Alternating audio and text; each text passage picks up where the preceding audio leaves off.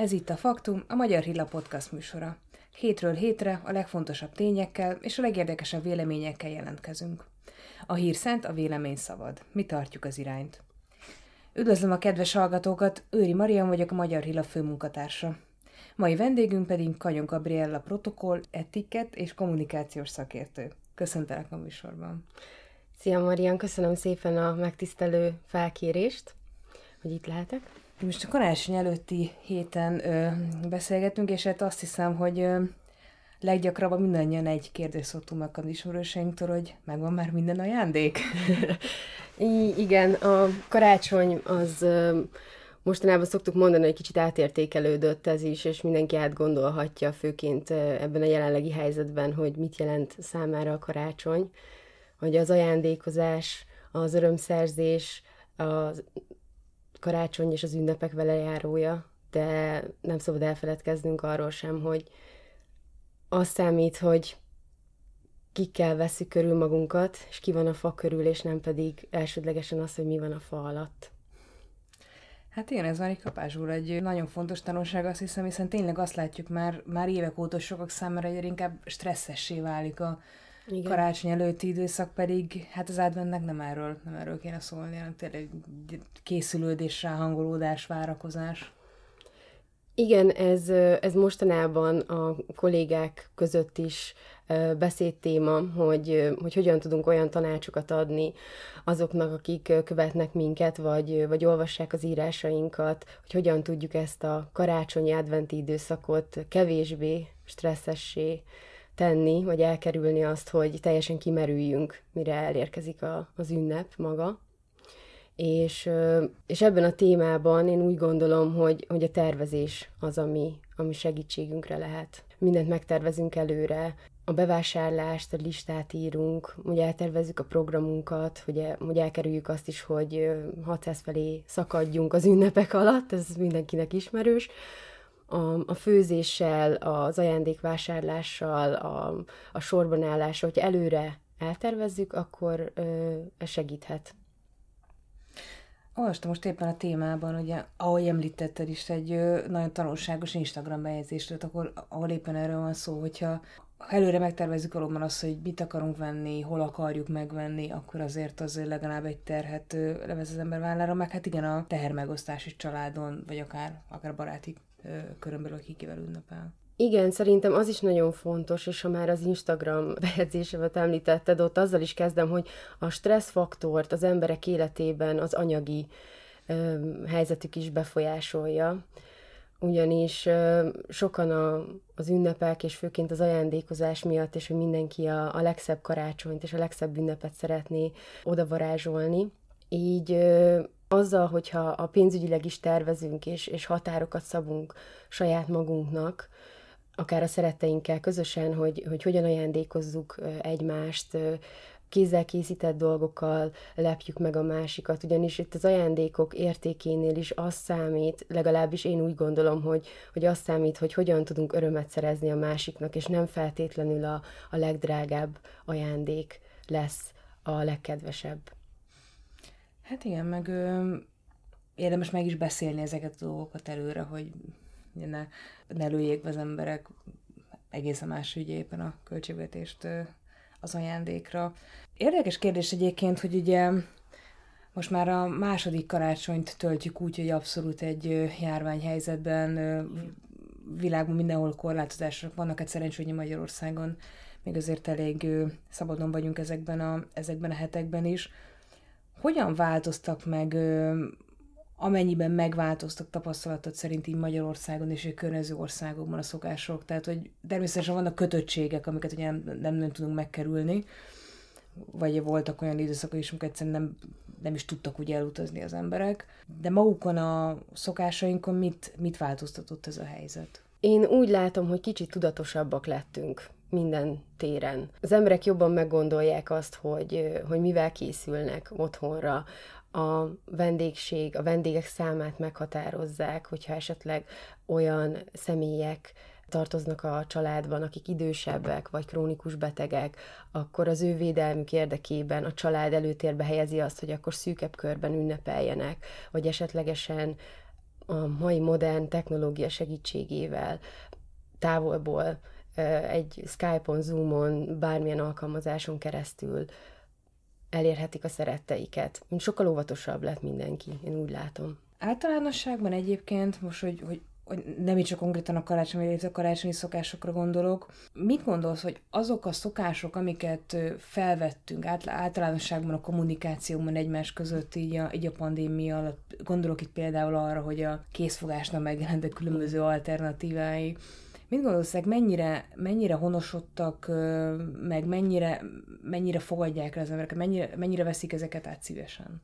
Ez a helyzet a kényszer szülte megoldások, és talán még Magyarországon mi lazábban kezeljük ezt, mint a külföldi országban. Van olyan ország, ahol alapvetően nem szokás az, hogy egymást puszilgassák, vagy, vagy ölelkezzenek barátok, ismerősök. Az embereknek az egészségük és a, a szeretteik védelme az elsődleges. Szerintem ez, ez fontossá vált az utóbbi időben, és ezért ők hajlandóak, én legalábbis azt tapasztalom, átvenni szokásokat és betartani ezeket. Hogyha hivatalos vagy félhivatalos kommunikációra gondolunk, hogy ott is láthattuk, hogy valóban eltűntek a eleve ne, eltűnnek a nemzetközi találkozók egy időre, hiszen ugye minden, minden online zajlott. De amikor elkezdtek az emberek személyesen találkozni, akkor ugye a készfogás helyett be, bejött először ez a, nem is tudom, hogy nevezem, ilyen könyök Igen. összeérintés, Uh, illetve hát ugye most van ez a ökölpacsi, így nevezzük, bronfisztangol, igen, ez nincs ennek igazán normális neve. Ezek ma már legalább időlegesen elfogadottá váltak egy hivatalos kommunikációban, vagy, vagy akár formálisan is protokollban, vagy, vagy ez még mindig ilyen, ilyen esetlen módon történik? Szerintem ezt előre leegyeztetik, mint az ilyen eseményeknél minden az elejétől a végéig meg van tervezve az is, hogy hogyan fognak kezet. Számos alkalommal ez eseti jelleggel dönti el a két illető, hiába mondják meg nekik, hogy hogyan csinálják, és van, amikor nem lehet megmondani, de visszatérve, én emlékszem, hogy tavaly, amikor az egész pandémia kezdődött, és és egy előadást tartottam, akkor szóba került a készfogás. És én már akkor is mondtam, amikor a hallgatóság sorai közül említették a könyöklést, hogy én nem tartom ezt se higiéniai, se semmilyen szempontból elfogadhatónak. Ugyanis, hogyha azt a szabályt követjük, hogy a tűzszencs a, a, az alkarodba, és akkor utána pedig könyökkel, mm. Tényleg, tehát hogy ha, ha ebből a szempontból nézzük, akkor, akkor ez sem egy jó megoldás. Az ökölpacsi, én nem tudom, hogy, hogy mi a különbség akkor már, hogy kezet fogunk a másikkal, vagy pedig az ugyanúgy érintkezik a kezünk. Én még mindig azt találom a legelegánsabb formának, hogyha egy sima egymás szemébe nézzünk, és egy fejbólintásra jelezzük a másiknak, hogy, hogy megérkeztünk, hogy készen állunk a beszélgetésre vagy a találkozóra. Szerintem ez egy nagyon elegáns módja annak, hogy köszöntsük a másikat bármilyen körülmény között. Igen, ez, ez érdekes egyébként szerintem, hogy um, nem e felé mozdultak azért ilyen nemzetközi eseményeken, egy EU csúcs és hasonló találkozókon, hanem azért tényleg azt láttuk, hogy amikor ugye így könyökkel köszöntek egymásnak, tehát ez így a fotókon egyszerűen komikus. Igen, tehát igen. komoly eseményeken ez, ez elég érdekesen vette ki magát. Említetted itt a karácsonyi családi találkozások vonatkozásában is az, hogy megjelent, mint alternatíva távol élőkkel való kapcsolattartás az, hogy Skype-on beszélni, vagy bármilyen ugye egy platformon videó telefonálásra alkalmas. És hát nagyon sok cikket olvastam most ebben a témában az elmúlt, elmúlt két évben, hogy hát most már annak is külön, külön tudománya van, hogy most, hogy ugye rengeteg meeting, rengeteg megbeszélés zajlik ilyen módon, most már ennek is van külön etikettje. Igen, ami nagyon érdekes, mert ez eddig is létezett, de a tavalyi évtől vált igazán kiemelten fontossá, hogy foglalkozzunk ezzel. Nagyon sok vicces és, és tényleg zavarba ejtő mm eseménynek Igen. lehetünk tanulni olyan hibák miatt, amik elkerülhetőek, hogyha az ember egy kicsit utána olvas, és odafigyel arra, hogy megtisztelje. Ugyanúgy, hogy személyesen is megtiszteljük a, a beszélgető tárgyaló partnerünket, akár csak szimplán a családtagjainkat, vagy a barátainkat is a figyelemmel arra, hogy, hogy illően felöltözünk, hogyha kilépünk az utcára. Ez ugyan ezek vonatkoznak egy online megbeszélésre is. Úgy fontos az, hogy, hogy egy tiszta hátteret válasszunk, hogy ne legyen semmi zavarba ejtő a háttérben, most már szerencsére ezeknél az alkalmazásoknál lehetőség van arra, hogy elmosódjon a háttér. Számos olyan eszköz áll rendelkezésre, ami a segítségünkre van. Én azt is nagyon fontosnak találom, hogy attól függően, hogy otthon vagyunk, vagy bárhonnan veszünk részt ezeken a megbeszéléseken online, hogy ugyanúgy tiszteljük meg a másikat, és öltözzünk fel tetőtől talpig. Tehát az nem elég, hogyha csak azért, mert a felső testünk látszódik, ott megfelelő az öltözékünk, ugyanis nem lehet tudni, hogy egy váratlan esemény véletlenül fel kell állnunk, és elég kellemetlen, hogyha, hogyha hiányos az öltözetünk. Ugyanaz, hogy ott is a köszönésnél én azért szoktam azt tanácsolni, hogy a legjobb, hogyha a kamerába nézünk, és az olyan, mint hogyha a másik szemébe néznénk. Egy határozott fejbólintással jelezhetjük a másiknak, az olyan, mint a virtuális készfogás, én úgy hívom, hogy megérkeztünk és készen állunk. Ezek mind olyan apróságok, ami nagyon sokat számít a saját magunk megítélésében, hogy mások hogyan fognak hozzánk viszonyulni, és hogy milyen lesz annak a beszélgetésnek a kimenetele. Olvastam még egy olyan tippeket ezzel kapcsolatban, és hát ö, valóban értelmes tanácsoknak tűntek, bár nem volt egyszerű megfogadni, hogy ö, amikor az ember benne van ilyen beszélgetésekben, akkor nagyon fontos, hogy figyeljen arra, hogy, hogy az alsó sarokban ne bámulja saját magát. Hát ugye, ez ugye nagyon merőben szokatlan helyzet, hiszen ne, egyébként a tárgyalásért nem látjuk saját Igen. magunkat. Itt pedig ugye az ember látja magát, és akkor elkezd különösen figyelni a saját, saját gesztusaira, ami hát azért nagyon zavaró, hogyha így, így belegondolunk. Igen, Egyébként erre van egy jó módszer, amivel el lehet ezt kerülni, hogyha otthon egy kicsit gyakoroljuk, hogy csak a kamerába beszélünk és felveszünk saját magunkat, akár csak úgy is, hogyha nem mondunk semmit, csak megpróbálunk arra koncentrálni, hogy most a kamerában nézzünk, vagy azokat nézzük, akik, akikkel éppen a beszélgetés zajlik. Alapból nem jó, hogyha saját magunkra figyelünk, ugyanis mindig az a legfontosabb, hogy a másikra figyeljünk oda, hiszen így tudunk majd reagálni érdemben a mondani valójára, hogyha odafigyelünk arra, akikkel beszélgetünk, és a beszélgetésre magára. Az is még egy ilyen érdekes helyzet ezeknek az online beszélgetéseknek, hogy ö, alapvetően, amikor ülünk egy tárgyaláson, akkor van, hogy ugye írogatunk, nézzük ugye valamerre, itt pedig ugye egyszerre ugye a legtöbb esetben, bár ugye vannak el megbeszélések, amikor ugye csak azt látjuk, aki éppen beszél, Igen. és akkor ő van ott ilyen nagyban, de van, amikor ugye folyamatosan egy ilyen tablón látunk mindenkit nyilván ugye amúgy, hogy aztán ülünk, akkor ugye furcsa lenne, hogy az ember folyamatosan a többieket pásztázni a szemével, és mindenki ezt csinálná. Ez, ez igen érdekesen venné, venné ki magát, de hát ugye ez is frusztráló, hát ugye folyamatosan ugye, néznek minket, és nem tudom, hogy esetleg arra van-e valamilyen tapasztalatod, vagy kialakult-e valami, hogy mennyiben más egy ilyen online megbeszélésnél az, hogyha mondjuk valaki éppen ír vagy jegyzetel, és hogy akkor nem néz, nem néz föl, tehát akkor nem, nem tűnik ki esetleg úgy a többiek számára, hogy akkor most igazából nem figyel, pedig hát figyel, csak hát normálisan viselkedik. Erre egyébként van egy nagyon jó módszer, nem mindig kivitelezhető, de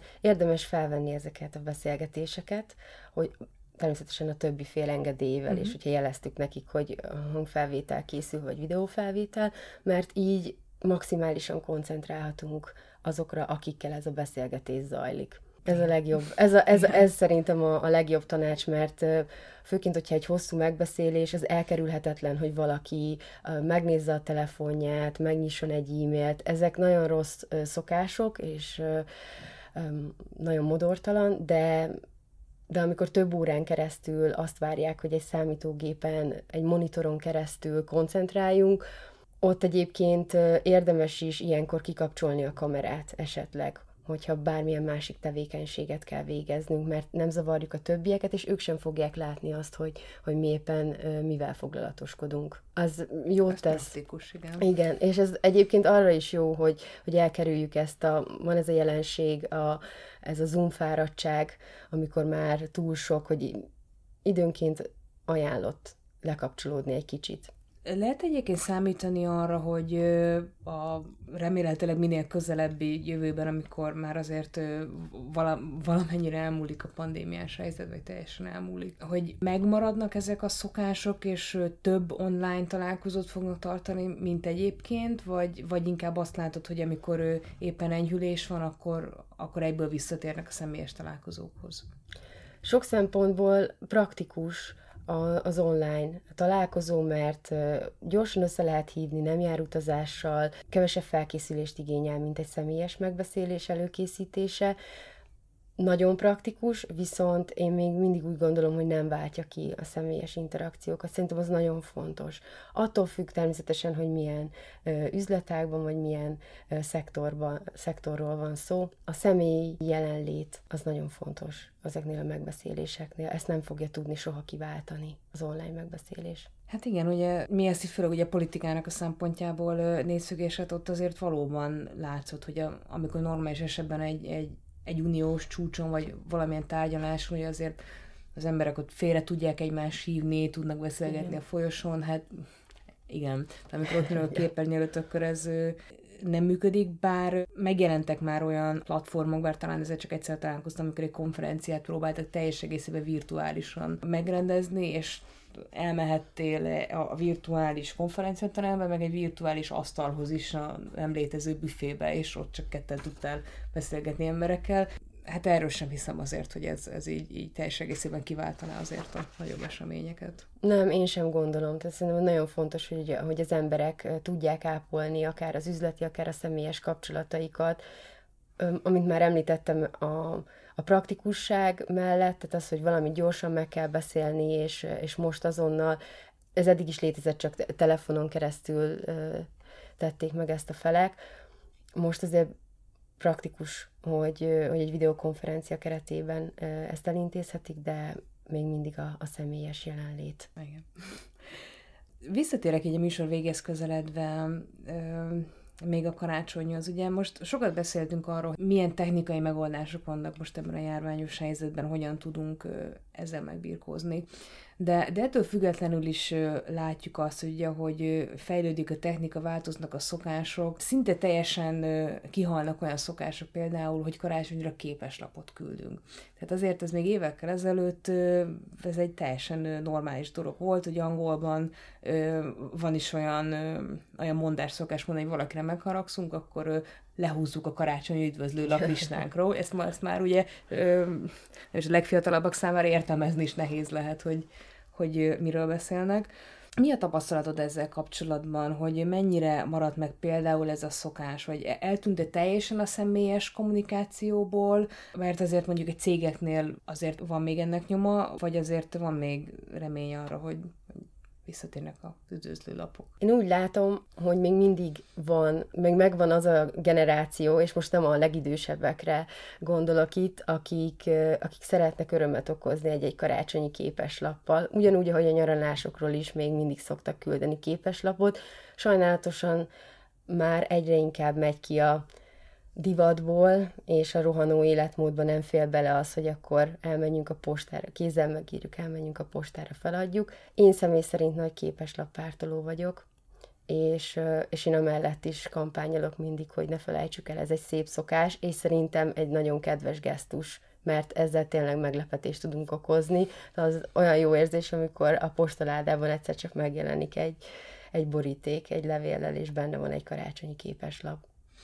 Hát igen, azért ezzel tényleg egyre nagyobb örömet és meglepetést lehet okozni, hiszen az már hozzá vagyunk szokva, hogy, hogy e-maileket kapunk, és az azért egész más egy online üdvözlőlap, mint, mint amikor valaki tényleg kézzel írt nekünk egy, egy képeslapot. Én azt szoktam mondani, és azt szoktam tanácsolni, hogyha szeretnénk megmaradni a másik embernek a fejében, hogy emlékezzen ránk, és, és akár ez az üzleti életben, akár a magánéletben, akkor minden esetben küldjünk egy képeslapot. És ez nem feltétlenül csak karácsonykor, de egy üdvözlőlap, egy gratuláció, születésnap, névnap, házasságkötés alkalmából, mert pontosan, amit te is mondtál, hogy az e-mailek sokasságában nagyon ki tudunk tűnni, és az emberek megjegyzik. És ha szeretnénk az emberek fejében megmaradni, akkor, akkor ez egy szép gesztus. Igen, ez, ez valóban érdekes, hogy egyrészt ugye a, a személyes kapcsolatainkban is természetesen fontos azért így hozzáállni dolgokhoz, illetve ugye mindazoknak a hallgatóknak, aki üzleti világban ténykedik, ott is ez egy megfontolandó dolog, hogy ugye akár a karácsonyi üdvözlőlapok, akár más spontán gesztusok területén is érdemes kreatívnak lenni, és valamiat kitalálni, amit más nem. Igen, ez így van, pontosan. És ezzel tudunk egy kicsit kitűnni. Na hát még egy utolsó kérdezősködésem van így a, a karácsonyal kapcsolatban. Ugye érintettük még már így ezt a témát általánosságban, de egy érdekelne hogy a személyes véleményed is, hogy szerinted mi a legfontosabb, amire most a karácsony előtti napokban figyelnünk kell, mint családilag, mint emberi kapcsolataink, mi az, ami tényleg ami a lényeg, amire érdemes koncentrálnunk így a készülődésben? Először is ez az év is nagyon húzós volt és kemény volt mindenki számára. A kereskedelemben és a szolgáltatói szektorban dolgozókkal nagyobb türelemre intenék mindenkit, és hogy kicsit figyeljünk oda a kommunikációnkra, figyeljünk oda a, arra, hogyan bánunk másokkal, és, és igazából erről is szól a viselkedés kultúra, erről szól az etiket, hogy, hogy figyelembe vesszük mások érzéseit, és, és nem individualista módon gondolkodunk. És ezt szeretném átadni, hogy karácsony előtt is, bármennyire is stresszes, az utolsó munkanapok, a készülődés, a bevásárlás, hogy álljunk meg egy picit és gondoljuk át azt, hogy akik körülöttünk vannak, ők mind mehetnek keresztül, és, és nem mi legyünk azok az emberek, akik erre rátesznek egy lapáttal, nem nagyobb odafigyeléssel, kedvességgel, ahogy a szeretet ünnepén erre próbáljunk meg odafigyelni. Ez egy nagyon jó gondolat. Ezt köszönjük szépen. No hát, és hát ennyi volt már a faktum. Köszönjük szépen Kanyó Gabrielának, hogy itt volt velünk. Én köszönöm. És köszönjük szépen a hallgatóknak is a figyelmet, tartsanak velünk a legközelebb is, ne feledjék, hogy a Faktum a honlapunk mellett elérhető már a SoundCloud, a YouTube, a Spotify, a Deezer, az Apple podcastok, a Google podcastok, és a Simplecast területein is. És kedves hallgatóink, még egyszer áldott karácsonyt kívánunk. A viszonthallásra!